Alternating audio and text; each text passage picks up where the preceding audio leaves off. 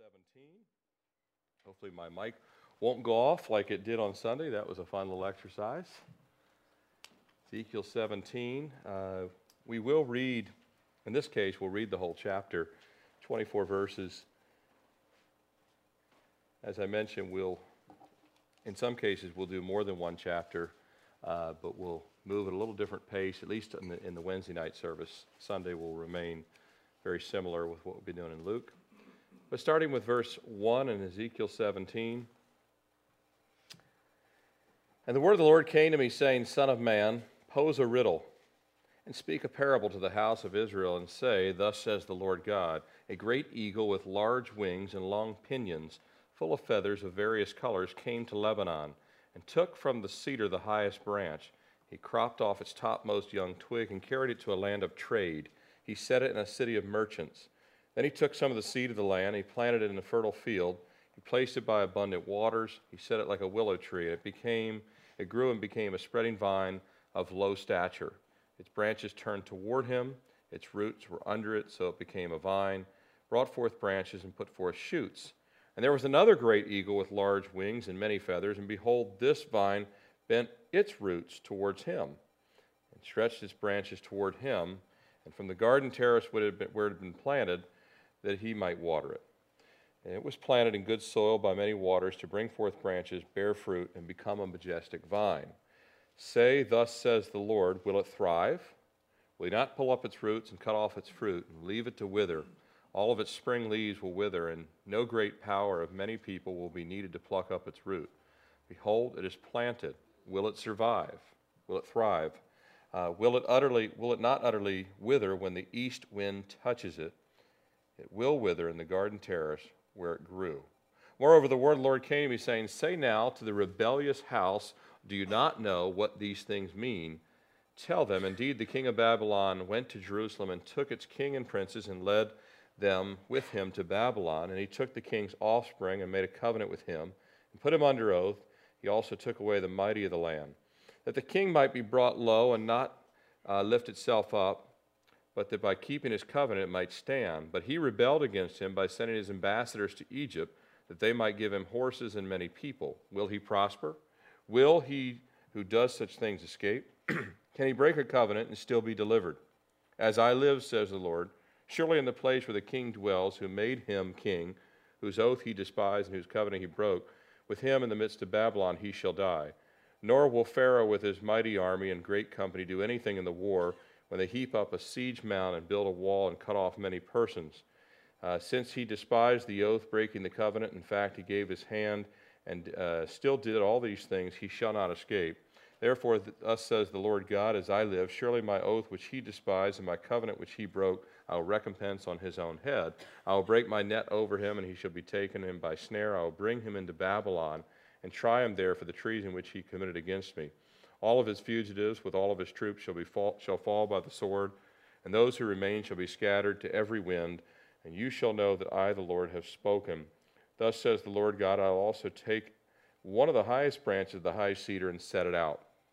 And I'll crop it off from the topmost of the young twigs, a tender one, and will plant it on a high and prominent mountain.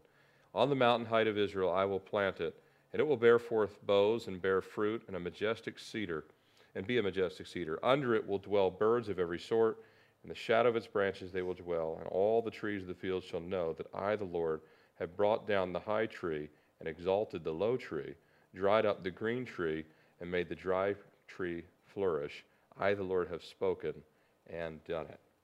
Father, we just ask again tonight as we gather here, your children, we pray that you would speak to each and every one of us. Lord, thank you for the ministry of your word, the power of it. Uh, Lord, we pray that uh, you would give to each person that which we need from you. And it's in Jesus' name that we pray. Amen.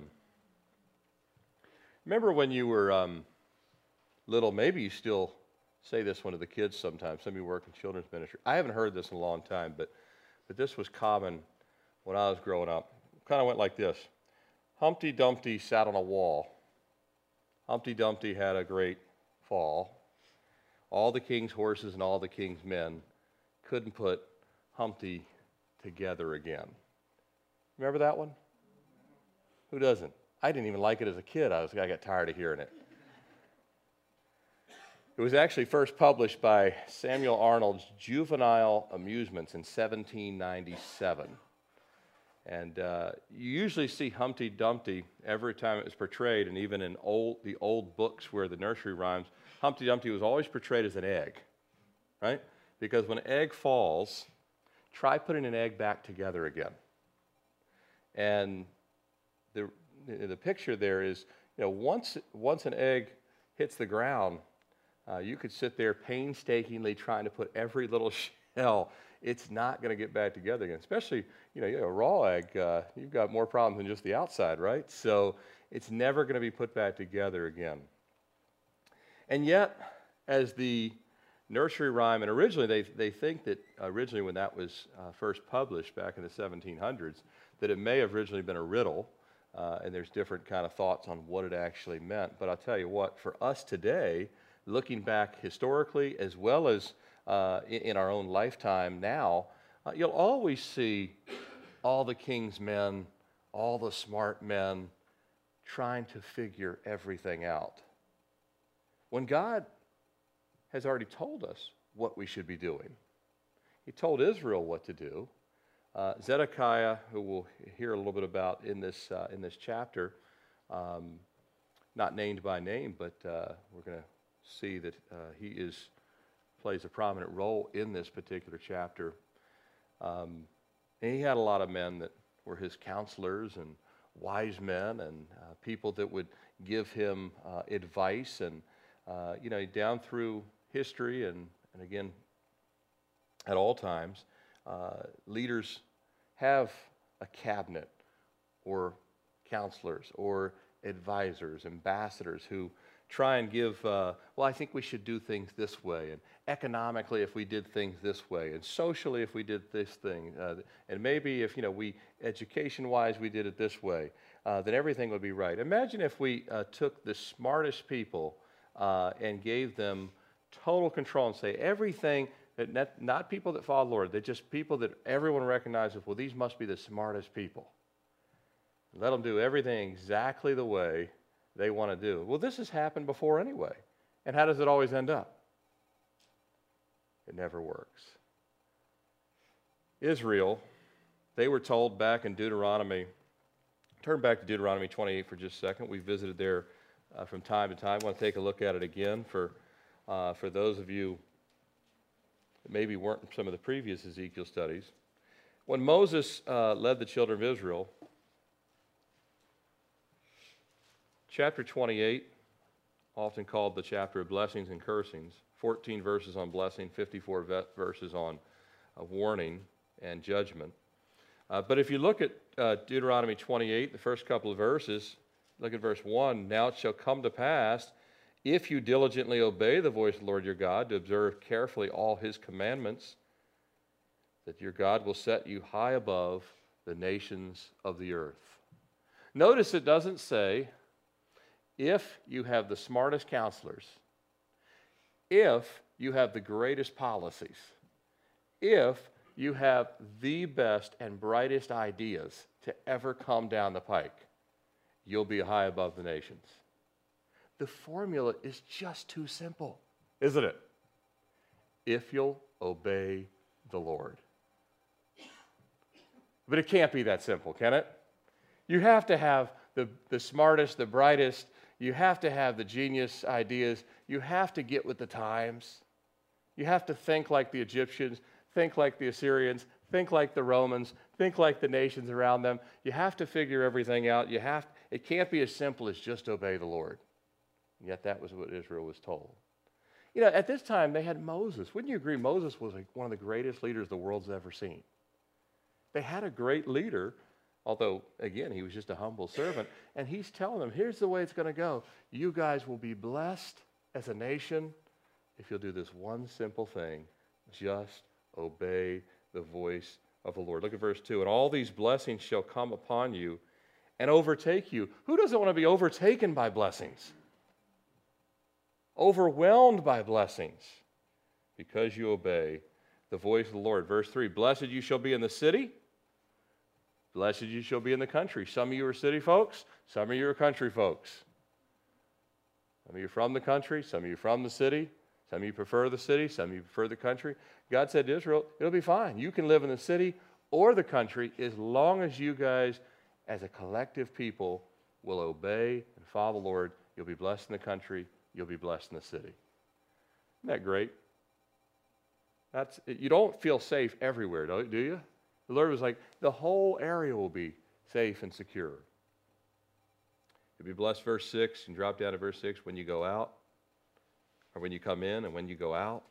The Lord will cause your enemies to rise who rise against you, verse 7. This is very important, verse 7. The Lord will cause your enemies who rise against you to be defeated before your face. They shall come against you one way, and they shall flee before you seven ways. Notice the Lord didn't say, and if you have the strongest military defense on planet Earth, and if you have the best generals, and if you have all of these things at your disposal, you have a, you have a fighting chance.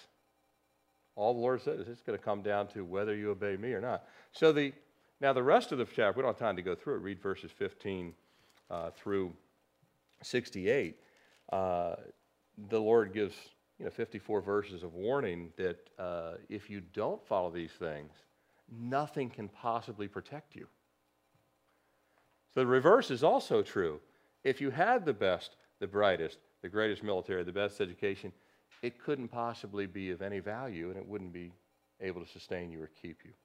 Turn back to uh, Ezekiel 17. This chapter, it's dated, uh, it's dated around 588 BC. This uh, was given to Ezekiel two years before the destruction of Jerusalem. If you've been with us? Destruction of Jerusalem, 586 BC. Um, remember that Babylon had come against the city two times prior, but the, the utter destruction was 586 BC.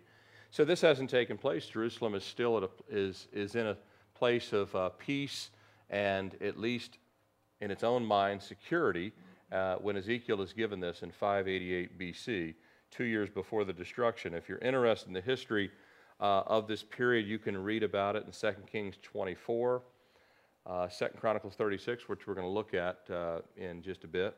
Uh, also Jeremiah 36, 37, and Jeremiah 52. You can look at this particular period of history. But a little less than 30 years earlier than this time, so go back a little less than 30 years earlier, and the two dominant regional powers were Assyria and Egypt. Egypt to the south coming up, Assyria from the north uh, down, and of course, Assyria took away the 10 tribes in the north uh, that had uh, the northern kingdom had been conquered by Assyria. In 606 BC, the combined armies of Egypt and Assyria, the, the two armies came together, but they were defeated by Babylon, which effectively ended the Assyrian Empire. And then Egypt retreated back to Egypt to fight another day. Egypt survived and, and remained uh, a dominant power, though its power, even at that time, dropped a notch or two below Babylon's power. And when Ezekiel receives the message from the Lord uh, here in chapter 17, uh, the regional powers are now Babylon and Egypt, but Babylon is continuing to gain strength and is moving towards even greater power. Egypt is trying to maintain its current power base and, if possible, regain some of its power back, uh, the former status that it has. But Babylon and Egypt, they were rivals you know, Babylon, all, you know, you go east of Jerusalem and over to where would be modern day Iraq and, and Persia, and then all the way up through the nor- northern Israel and up to Turkey, uh, through Assyria there, Jordan. But Judah sits right in the middle between Egypt and Babylon. So we want to look at uh, tonight um, what takes place here uh, if a nation is falling apart, what would a nation do? What should a nation do? What could a nation do? well, obviously, God is saying, listen to my prophets. The only ones that can put the egg back together is God. Folks, our salvation is a picture of this. I explain to people when I talk about salvation that when it comes to actually putting the pieces back together, we are not like, um, I don't know, uh, like a little tiny uh, piece of clothing that's sewed back and looks, looks right again. We're more like a broken vase into thousands of pieces. And God comes along, and our salvation, He put us completely back together. Well, this is Israel's only hope. And here it's getting late on the clock, and they're not going to make the right choice. And the destruction's going to be significant. The opportunities have been there to heed Moses' warning all the way back to Deuteronomy 28, the prophets of that very day, Jeremiah. Ezekiel, of course, is already in captivity, and uh, yet at the same time, Israel continues to not listen to the Lord, but instead listen to their own wisdom, their own counsel. If you're taking notes tonight, I've titled our time in the Word, The Peril of Self Made Solutions. The Peril of Self Made Solutions. And this is exactly what Judah uh, is doing. They're looking for solutions. They recognize that, um, you know, if they want to continue to prosper, they're going to need some help. But rather than get that help from God, they start looking elsewhere and come up with their own solutions that'll be devastating. Three things that we'll look at in the text tonight. First, the parable. Second, the prophecy. And last, the promise. First, the parable, which is verses 1 through 10. And then uh, we'll look at the prophecy and the, uh, the promise.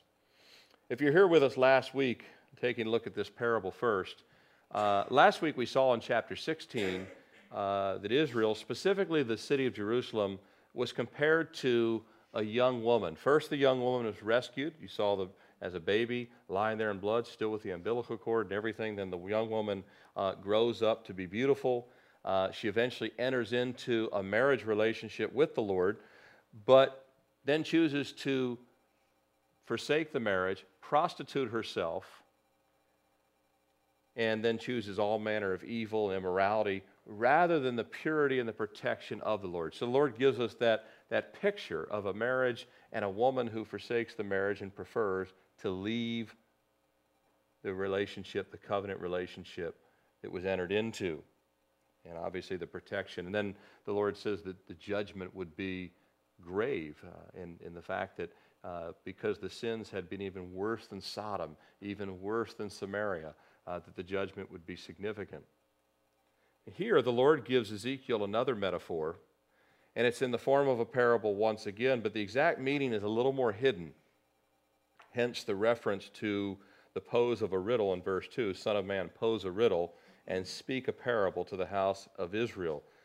Um, in verse 3, I mentioned that the exact meaning is a little more hidden. Certainly, the Israel, uh, those that were uh, of Israel or Judah that day could have figured this out as they thought through it. It wasn't, it wasn't hidden that they couldn't understand it, but it wasn't as self explanatory as the previous uh, parable that we looked at in chapter 16.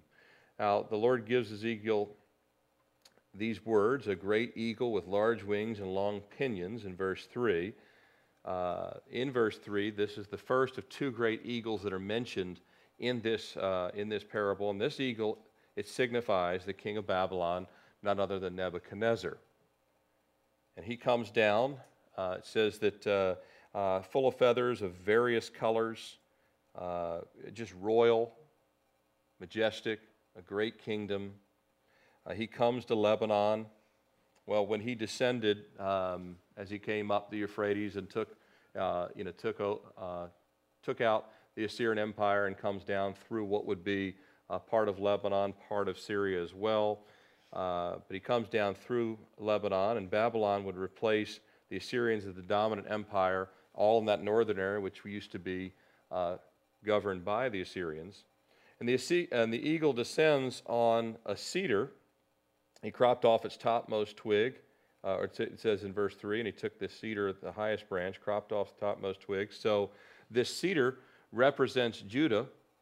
And this topmost twig, or this highest branch, uh, this twig is, is, uh, is the very young King Jehoiakim who was carried away in captivity along with 10,000 other nobles. Uh, some were military, some, they were all educated. Those that were considered the cream of the crop uh, of the people were carried away, and King Jehoiakim was taken away uh, in, that, in that captivity as well. And then in verse 5, it says, And he took some of the seed of the land, and he planted in a fertile field, and he placed it by abundant waters, and set it like a willow tree to grow. Now, what, uh, what Nebuchadnezzar did, he ended up taking uh, Zedekiah, who was uh, the uncle of Jehoiakim. So, Jehoiakim, who was taken away uh, as a youngster, was taken to Babylon with the other 10,000. Uh, he was actually briefly made king, but that didn't last but a couple of months. And Zedekiah he made king. And he, made, he gave Zedekiah what was more like a governorship. So Judah became a tributary or a vassal kingdom to Babylon. And as long as, as long as Judah obeyed the governmental dictates of Babylon, they would do fine. They were, I mean, uh, they, they, weren't, they weren't going to be uh, beaten down or, or enslaved or anything like that. They could live like a n- normal country, if you will, or, or state, uh, but they were a tributary to Babylon. And they entered into a covenant. Matter of fact, King Zedekiah pledged his allegiance, swore to uh, his own, the God of his fathers, allegiance. And uh, he was advised by Jeremiah and others uh, to never, never turn away from that, to, to make sure that if you wanted to stay safe, you're just going to have to be uh, a reduced, you're, you're not going to be your own yeah, sovereign nation. You're going to answer to King Nebuchadnezzar. And it talks about, uh, verse 6, it says, uh, became a spreading vine of low stature. Uh, nobody really wants to be a vassal kingdom right? But it beats being a dead kingdom, right? Nobody really wants to be a dead man. And you could live effectively the same standard of living. It's just the bottom line was if you say, Are you the boss? King Zedekiah, he's like, Well, I am here, but really Nebuchadnezzar can trump anything that I say. I mean, I, I do, I do answer to him, and if he says jump, I pretty much say how high. And so he had the opportunity to remain there, to prosper, and they did prosper. The, the vines start, the roots start to go down. Jerusalem was still prospering. Uh, sadly, instead of using that prosperity to worship the Lord, that's not what they were doing. We'll look at that when we get to Second Chronicles. Uh, you look at our own nation. We've been, we've been given a lot of prosperity too, haven't we? Are we using that prosperity to serve the Lord? To obey the Lord? Or are we producing more and more sin as a nation that's rising up into the heavens, into the nostrils of God? And this is exactly what was happening with Israel. You, you ever notice that God kind of gives stays of execution in, in waves? Because, you know, you look and say, well, the northern kingdom didn't survive, and a bunch of the cities of Jerusalem didn't survive. Then Jehoiakim's carried away. Uh, the, other, the other king before that was killed. You you've got uh, many people that have already been carried away into captivity. Um, we've been greatly reduced. We're now a vassal kingdom that we answer and report to. It would be kind of like the colonies in America were to King George, right? It, you basically had, uh, you answered to a kingship that was far away, but still uh, the orders would be enforced. But, but God had let at least those that remain there say, I've given you mercy. You could have been completely wiped out, but you're actually able to stay here and be safe. And with that safety, they just continued to live for themselves. Then uh, it goes on, verse 7 there was another great eagle with large wings and many feathers, and behold, this vine, the vine that was bent towards Babylon, suddenly starts to bend its roots towards this other great eagle. Well, this other great eagle is Egypt.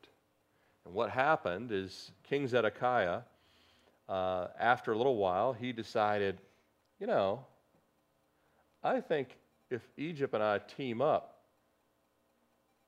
we can, uh, we can take Babylon. And uh, I'd rather be in alliance with Egypt than be in a vassal supporting or, or, or subordinate position to Babylon.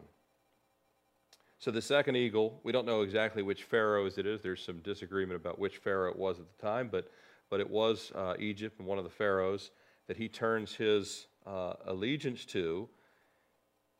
And uh, Nebuchadnezzar is not going to respond well to this. The entire parable here illustrates the self made plans of King Zedekiah, uh, who was under this uh, uh, covenant oath to Nebuchadnezzar and he's going to not only is it going to cost him dearly, but it's going to cost the people as well.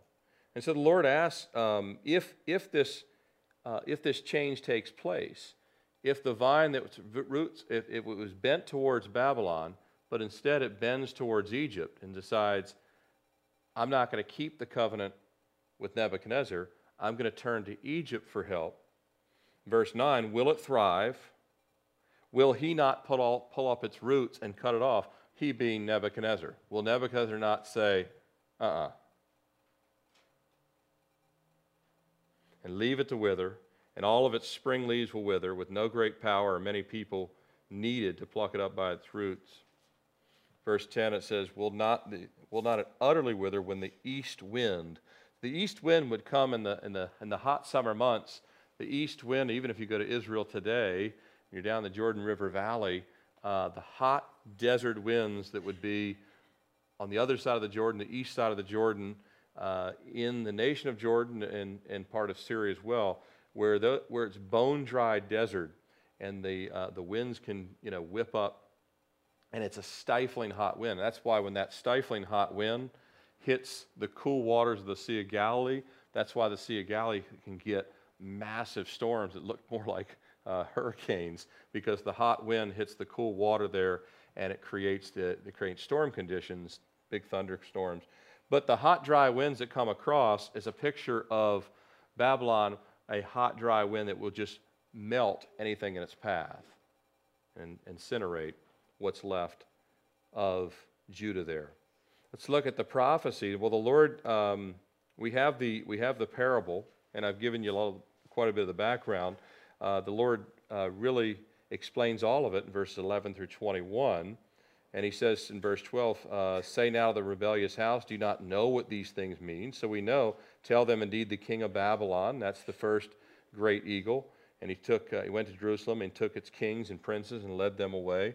And uh, this is exactly how Ezekiel ends up in Babylon. He was Daniel as well. They were both taken away uh, as captives, and they were considered you know, remember Ezekiel was from the priesthood.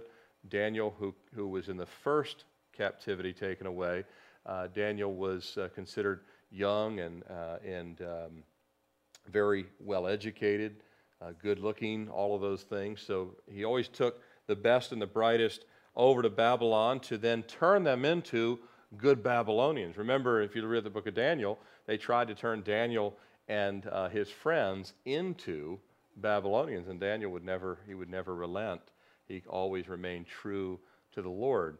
But and so the Lord says, hey, the king of Babylon, he went to Jerusalem, took all of them back. Then he made the king's offspring, in verse 13, the covenant, put him under oath. That's Zedekiah. That the, uh, that the kingdom might be brought low and not lifted itself up, but by keeping its covenant, it would be able to stand. It had low stature, but it would be able to stand as long as it kept the covenant. But he rebelled, verse 15, by sending his ambassadors to Egypt. That's the other uh, great eagle there, that he might give him horses and many people. Will he prosper? He who does such things, can he break a covenant and still be delivered? As I live, says the Lord, surely in the place where the king dwells who made him king, whose oath he despised and whose covenant he broke, with him in the midst he shall die. See, the covenant, again, the Lord, uh, the Lord had given the counsel through Jeremiah exactly what to do. Do not deviate. If you want to survive, if you want the people to survive, do not deviate from it. But Zedekiah chose a different route, and he chose to say, You know, I don't think, uh, I don't think that Jeremiah knows what he's talking about. I don't think that God knows what he's talking about. I think Egypt is a really good solution. And then he talk, turns to all his, uh, his, his counselors and ambassadors and cabinet and said, What do you guys think? And they all say, We're with you. Egypt. And, you, know, you can imagine someone in the group saying, I'm pretty sure Jeremiah said, Do not go that route. Yeah, but Jeremiah, have you seen him lately? We put him in the junk, we put him in the dungeon. He's not near as smart as us.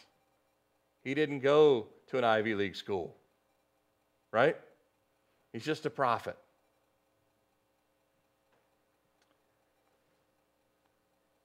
Zedekiah will continue to not only go down this path of a different solution, exactly opposite of what the Lord told him to do, but the people will actually be getting into continually more sin.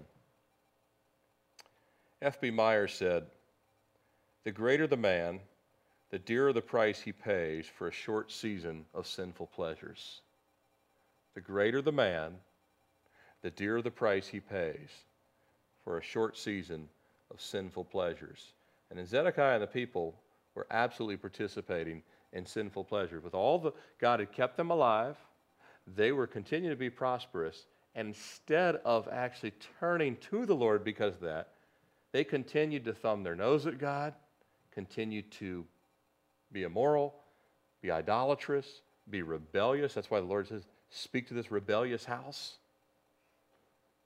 And this is true of a nation too, not just an individual, right? Actually, you know, F.B. Meyer was talking about when he said that statement, he's talking about King David. Cost David dearly, didn't it? When David turned away from the Lord, it cost the kingdom, it cost David. But it's always true, not just of individuals. If a great man of the Lord decides to forsake the Lord and participate in sinful pleasures, it will cost him dearly.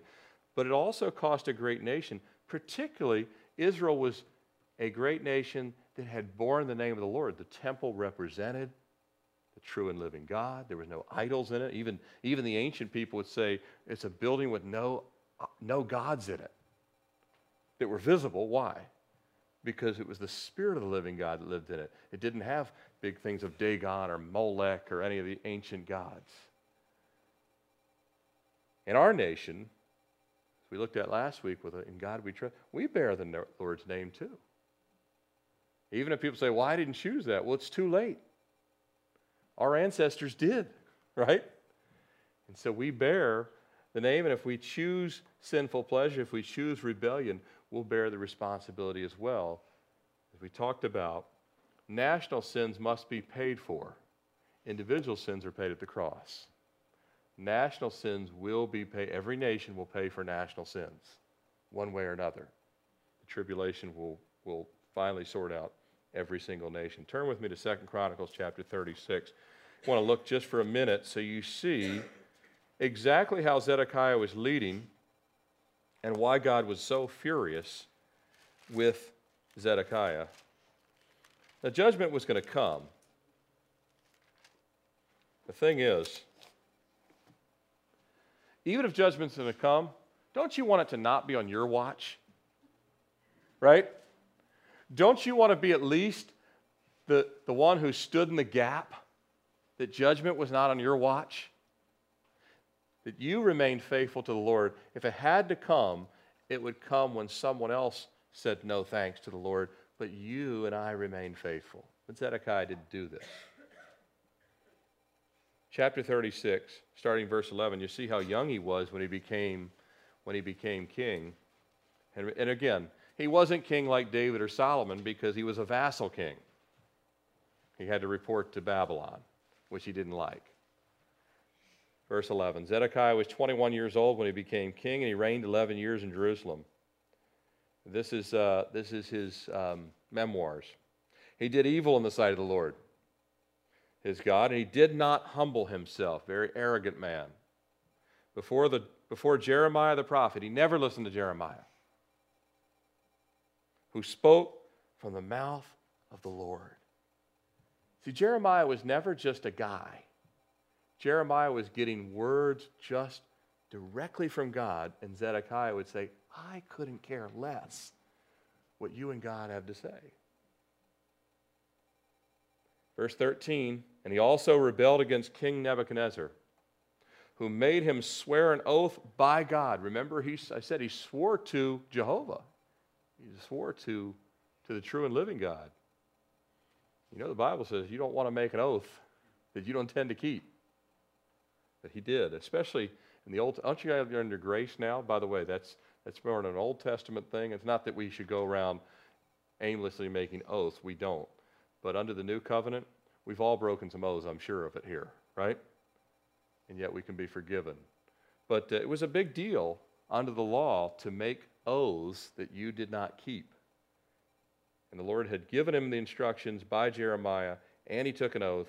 But he rebelled against Nebuchadnezzar, who had made him swear an oath by God, and he stiffened his neck and hardened his heart against turning to the Lord God of Israel. Remember when Jesus speaks to the Pharisees? He talks about their stiff neckness.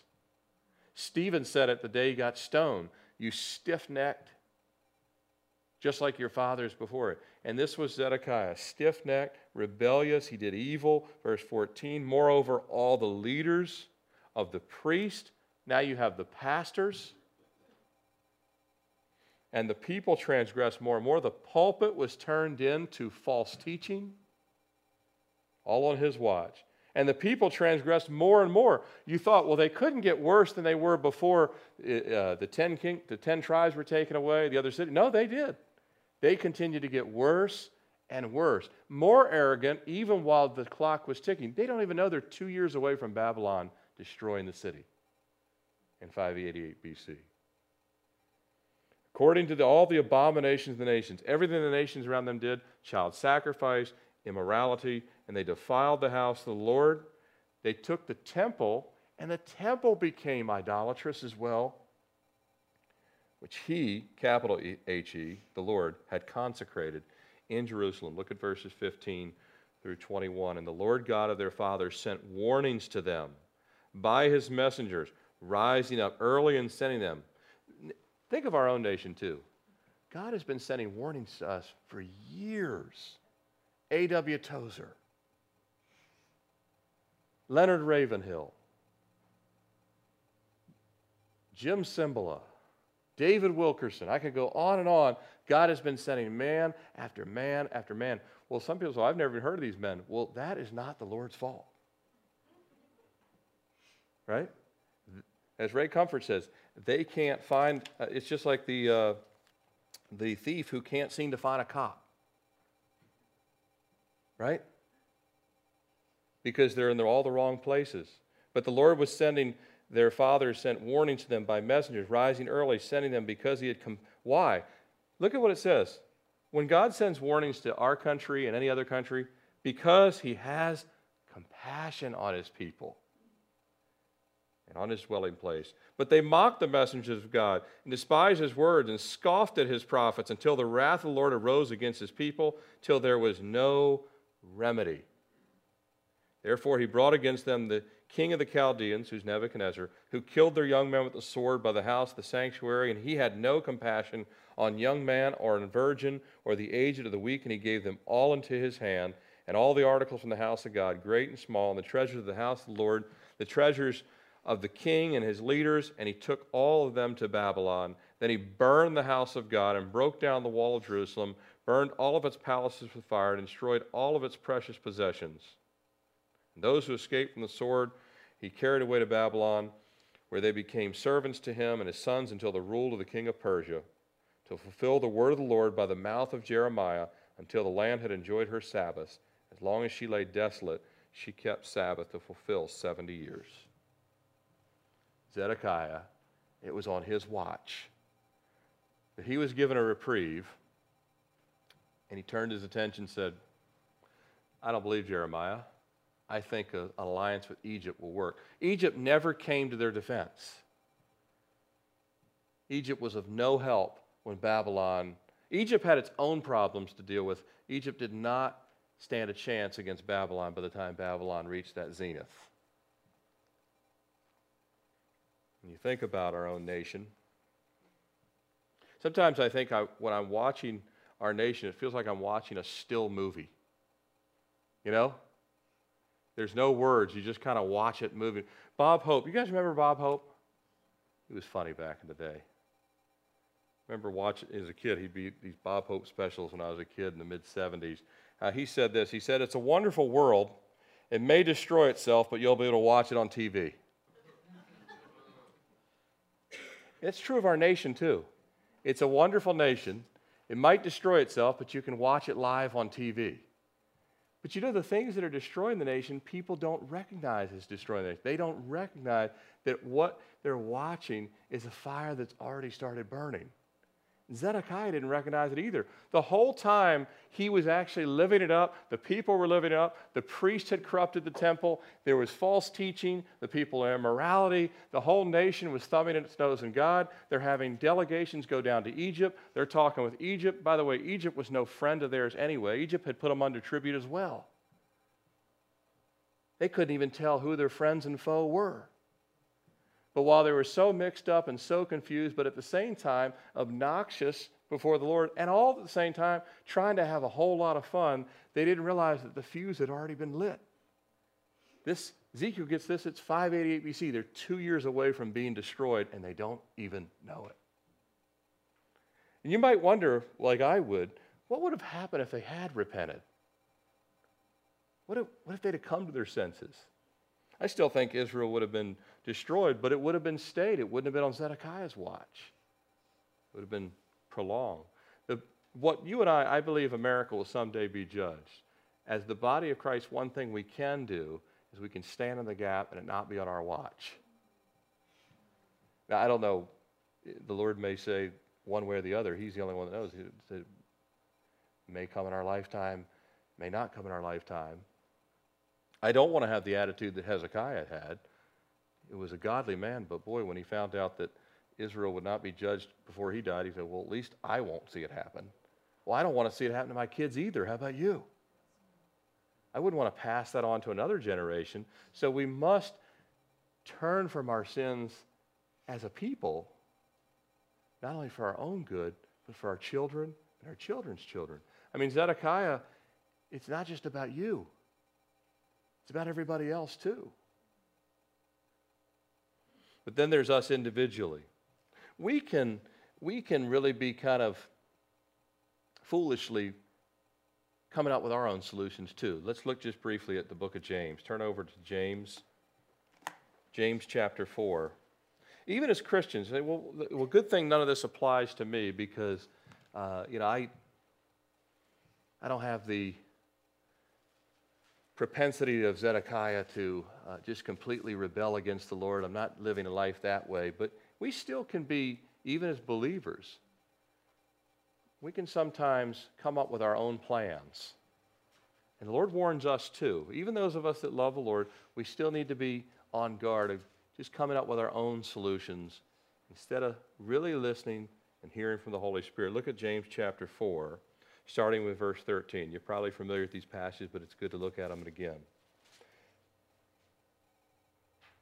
James 4, verse 13 Come now, you who say, Today or tomorrow we will go to such and such a city, spend a year there, buy and sell and make a profit. Whereas you do not know what will happen tomorrow. For what is your life? It is even a vapor that appears for a little time, then vanishes away. Instead, you ought to say, If the Lord wills, we shall live and do this or do that. But now you boast in your arrogance, and all such boasting is evil. What did it say about Zedekiah? He was arrogant, boastful. And even believers, we can, we can start to just kind of operate in the flesh. We're acting like a little bit of a Zedekiah ourselves. Therefore, to him who knows to do good and does it not, to him it is sin. And so James uh, warns us individually as I mentioned, I, as we go through this Old Testament chapter, I want to always have it be applicable to us from a discipleship standpoint. When I look at Israel, I can see it as a nation. I see it parallels our own nation. I see the mirror of what we're doing versus what ancient Israel do, did. But, but I also want to look at me personally and say, how often am I just kind of making my own rationale that I haven't prayed about? Or maybe the Lord has really given me counsel in His Word and I'm not taking it to heart ignoring some things. And James is warning do not live a life where you just kind of get up every day and say, I think I'm going to do it this way. I'm going to do this. I'm going to do that. I'm going to do this. I'm going to do this. And God says, How do you know you're going to make it to that? Instead, you ought to say, Lord, is this your will? Is it your will that I make these plans? Because they may not be the Lord's plans. Let's look lastly, we come to a close and go back to Ezekiel 17, look at this um, wonderful promise at the end. Aren't you glad God throws good news into these devastating chapters? After Babylon's going to be destroyed, we, we don't need to read it again in Ezekiel. You've just read the historical account of it in Second Chronicles. But in the last couple of verses, verses 23 to 24, the Lord says, I will also take one of the highest branches.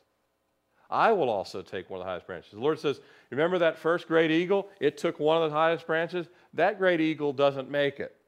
Actually, neither of the great eagles are going to make it. They both find their own judgment. Just like Israel's judge, so is Babylon and so is Egypt. God's no respecter of nations or people. Egypt was wicked, Babylon was wicked, Israel was wicked. All three of them received their own judgment in their own time. But the Lord says, But by the way, I'm going to take a top of the cedar, which was Israel. And the Lord says, The little piece that I take will spring into mighty power. Because the piece that the Lord consecrates will be holy, will be pure, will be righteous. The Lord says, I will take one of the highest branches. What it means by the highest branches in both passages, that meant the royal line. That's why it says the Babylon, he took one of the highest branches, Jehoiakim first, then Zedekiah, because they were of the royal bloodline of David. But God says, I'm going to take one of the royal bloodline. And we know that uh, Joseph and Mary were both from the royal bloodline of David. One of the cedar, cedar represented Israel here, and I'll plant it on a high and prominent mountain. And we got in just not this Sunday, the following Sunday, we're going to be remembering the resurrection. And because the blood of Jesus that was shed on the mountains of Jerusalem, that planted the coming kingdom. Amen? The coming kingdom was planted by the very blood of Jesus dripping into the ground. God plants the kingdom that Jesus said, Thy kingdom come. And God's kingdom was coming down with the arrival of Christ but of course, it planted and went deep with the resurrection and, and the death and resurrection. Verse 23 On the mountain, the height of Israel, I will plant it, and I will bring forth boughs and bear fruit. It'll be a majestic cedar under which all the birds the sort, uh, of this sort, the shadow of the branches, they will dwell.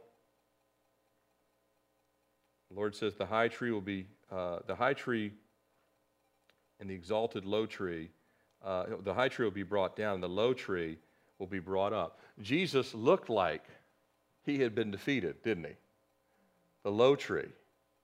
He looked like he was the king defeated. The Roman Empire looked like the kings of the world, the emperors of the world, but Jesus was the low coming up out of the grave, rising up to sit at the right hand of the Father, making earth his footstool.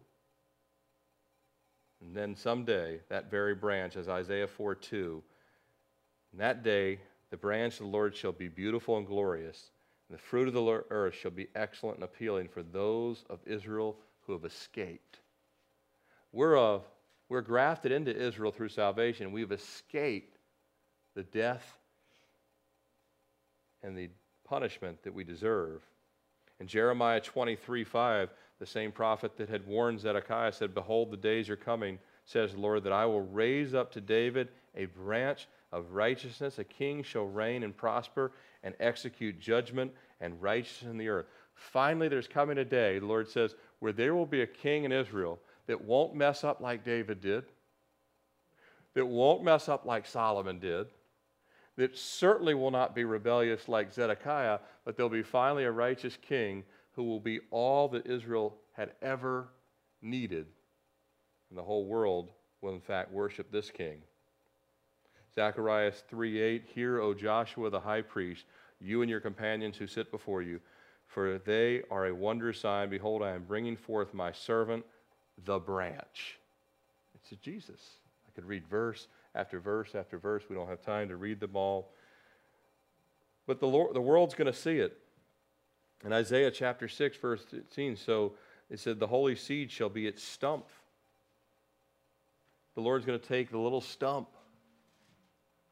and it's going to grow into a massive kingdom. And you know, it's wonderful for us, as those of us who have been saved, uh, we'll get to come back with Jesus and to rule and reign. And we won't have to worry about the Nebuchadnezzars and we won't have to worry about the alliances or any of that stuff. Jesus will be in total control. Amen? And we won't even have to worry about us being tempted to act the way James warns us not to, will we? Because our sin nature will be gone. We won't have to worry about you know, being uh, led away and, and uh, constantly, you know, leaning to our own understanding. All of that stuff will be gone. Isn't that going to be wonderful? And the Lord won't, the former sins won't be remembered. No one will ever remember that David fell once. All those things will be gone. But the Lord, to us, it's still a reminder that um, there is a way that seems right unto a man, isn't there? But the end there is death, isn't it? And that we don't want to be like Israel. We don't want to have self made solutions. We don't want to come up with our own ideas. We don't want to say, well, I think. You know, God does not care what we think. He doesn't. Because He knows that we don't really think that well. But He says, if you would just hear me, you're going to prosper. Back to Deuteronomy 28. Go back and read those 14. They're beautiful, aren't they? Now, metaphorically, in the Christian life, we can experience those 14 verses. We can experience the protection of the Lord. We can experience the joy of the Lord. We can experience God defeating our enemies. If Paul wrote to the Romans, you'll soon crush Satan underfoot. Well, Satan's powerful, but not to the believer filled with the Holy Spirit. Amen? And Zedekiah could have had that relationship with God. Instead, he chose to be God's enemy. And it was a disaster, wasn't it? Let's close in prayer. Father, we thank you that, as you said there in Chronicles, you sent warnings. You sent the prophets to warn because you had compassion for the people. And your warning to us, Lord, is not grievous. It's not to punish us, Lord, you're warning to us, even through your servant James, your half brother in the flesh, Lord, your warning is that we would experience the joy of the Lord in our life, your protection, your grace. Lord, I pray that you'd forgive us if in areas even now you're reminding us by your Spirit where we've been leaning to our own understanding, our own solutions. And Lord, let us look to you the author and finisher of our faith. In Jesus' name we pray. Amen. You are dismissed.